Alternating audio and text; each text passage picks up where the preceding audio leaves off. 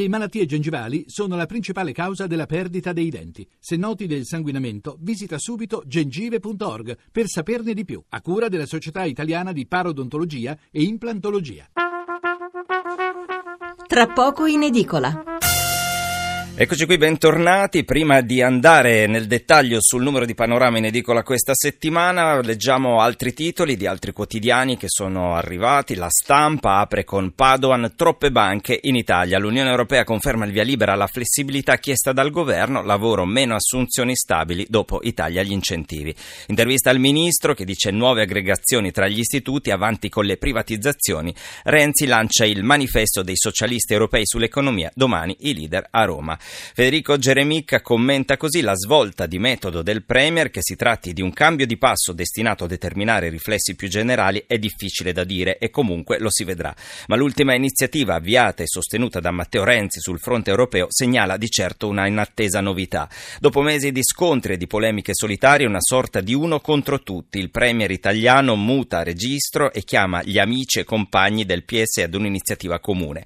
Domani a Roma, infatti, in un vertice dei leader socialisti europei, europea allargato a Tsipras, verranno tracciate le linee guida di una sorta di manifesto per la crescita e lo sviluppo fortemente voluto proprio dal Presidente del Consiglio. A luglio probabilmente a Parigi il documento dovrebbe essere poi definito, approvato e reso pubblico. A centropagina poi una notizia che affronteremo tra poco, torna la lettera di Cristoforo Colombo ritrovata negli Stati Uniti tempo fa, annuncia la scoperta dell'America. Prima pagina del giornale, la cambiale di Renzi, ecco l'ipotesi patrimoniale, questo è il titolo di apertura, l'effetto Jobs Act è già finito, l'Inps annuncia assunzioni in calo del 13%, l'Europa chiede una maxi stangata ma il Premier sogna. Taglio dell'IRPEF nel 2017, referendum, il no unisce il centro-destra sabato in piazza, poi ancora purghe a 5 Stelle, Grillo si inventa un algoritmo per epurare i dissidenti, la dittatura tecnologica del Movimento 5 Stelle non conosce alcuna battuta battuta di arresto, scrive il giornale. Ora Beppe Grillo pensa a un software che automaticamente tramite un algoritmo faccia fuori dal partito i parlamentari che non rispettano i punti programmatici. Il tempo, l'apertura è dedicata con preoccupazione alla manifestazione contro la destra che ci sarà sabato, il sabato antifascista, alta tensione, centri sociali, black bloc, persino lampi contro il corteo di Casa Pound, escalation di violenza e aggressioni, tam tam degli antagonisti, si temono degli scontri. Poi ancora false guide, saltafila, così spennano i turisti. Il riferimento è a Roma, agli abusivi più di 200 procacciatori tra Musei Vaticani e San Pietro. Poi a fondo pagina polemiche per l'ultima nomina di Obama e gay, il capo delle forze armate statunitense. Carlino Quotidiano Nazionale, anche qui abbiamo Renzi, comizio in rete, giù IRPEF nel 2017, così mi vendo sul web, è un'inchiesta del Quotidiano Nazionale, quindi anche del Giorno della Nazione, fenomeno shock, ragazzine nude, migliaia di adulti pagano per vedere, in due ore guadagnano circa 200 euro, essere desiderate è un onore. Continueremo con altri quotidiani più tardi, ma adesso andiamo invece su un settimanale che trovate oggi in edicola, Panorama, l'apertura è febbre da outlet, gli italiani ne vanno pazzi, gli stranieri li considerano una meta obbligata, di questo ne parliamo con Carlo Puca, responsabile della redazione romana di Panorama. Buonasera. Buonasera, grazie per l'invito.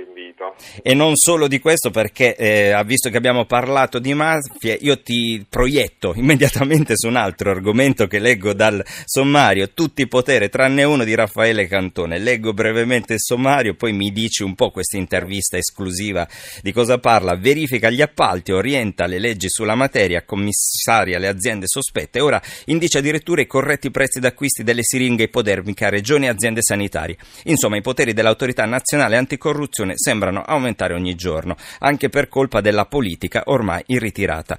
Ma in un'intervista esclusiva a Panorama, Raffaele Cantone, dal 2014 a capo dell'autorità, traccia un confine invalicabile. Non conferiremo alcun bollino di legalità alle liste elettorali, è un compito dei politici. Ci racconti un po' di questa intervista, poi ovviamente andiamo su tutto il numero di Panorama.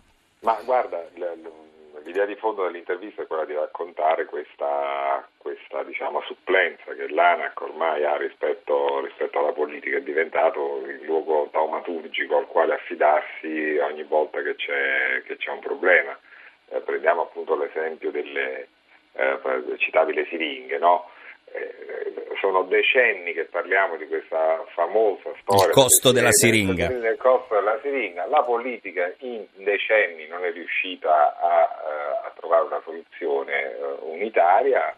No, spieghiamo perché questa cosa era paradossale, nel senso che si è resa opportuna e necessaria la presenza di Cantone perché una siringa in Emilia Romagna, ad esempio, costava 40 centesimi, la stessa siringa acquistata da un ospedale di un'altra regione costava 1,20 euro. Adesso faccio un esempio a caso. Sì, è un esempio di scuola, naturalmente, perché poi le cifre precise sono, sono altre, sicuramente, non le ricordo ancora. Sì, 1,20 una siringa sarebbe veramente da, da galera, però insomma, ecco.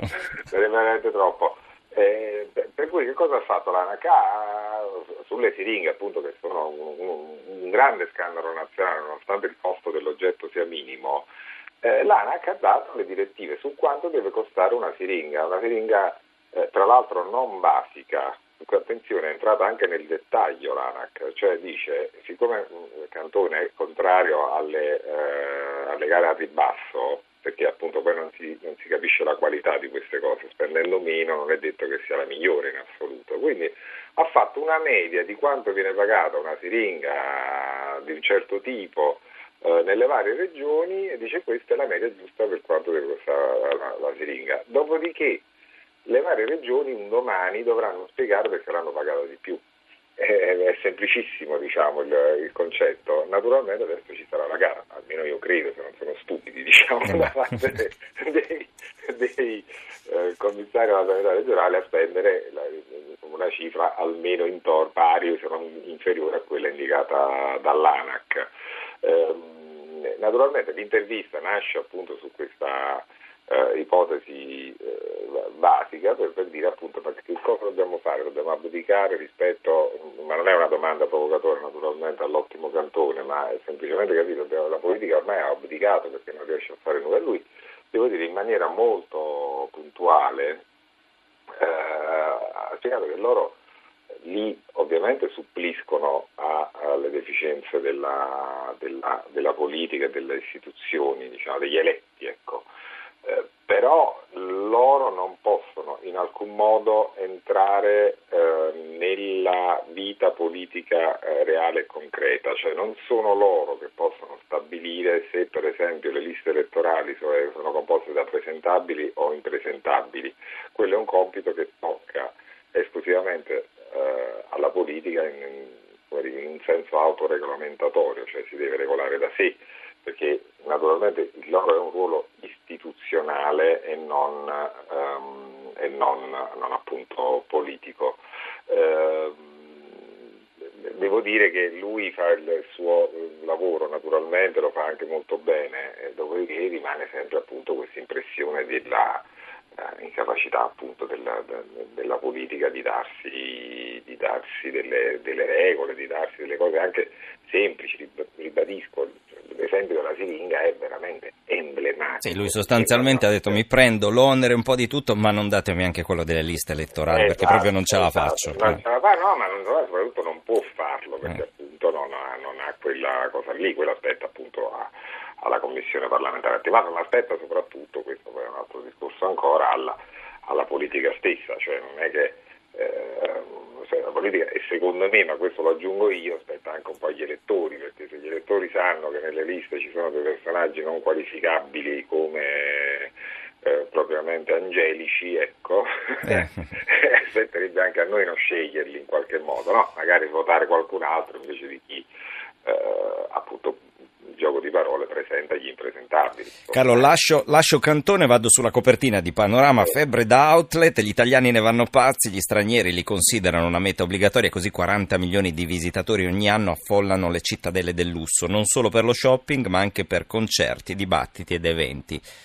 Ci fai fare un piccolo viaggio un po' in questa copertina? No, certo, allora, la premessa è una, non sono tipo da outlet personalmente, naturalmente la contemporaneità prevede questo e quindi bisogna analizzarla questa contemporaneità e capire eh, che cosa sta accadendo. E, e, devo dire io stesso con la curiosità del, eh, diciamo, del lettore e anche del cronista ho scoperto molte cose leggendo eh, questo, questa inchiesta perché per esempio io non sapevo che eh, ci sono le crociere per esempio, no? uno dei tour delle crociere sono verso gli outlet, cioè tu dalla nave scendi e ci sono le organizzazioni che ti portano agli outlet e ci sono centinaia, migliaia di turisti che ogni anno Mi rifiuto di commentarla questa. No, però, eh. ma davvero, accade, accade davvero.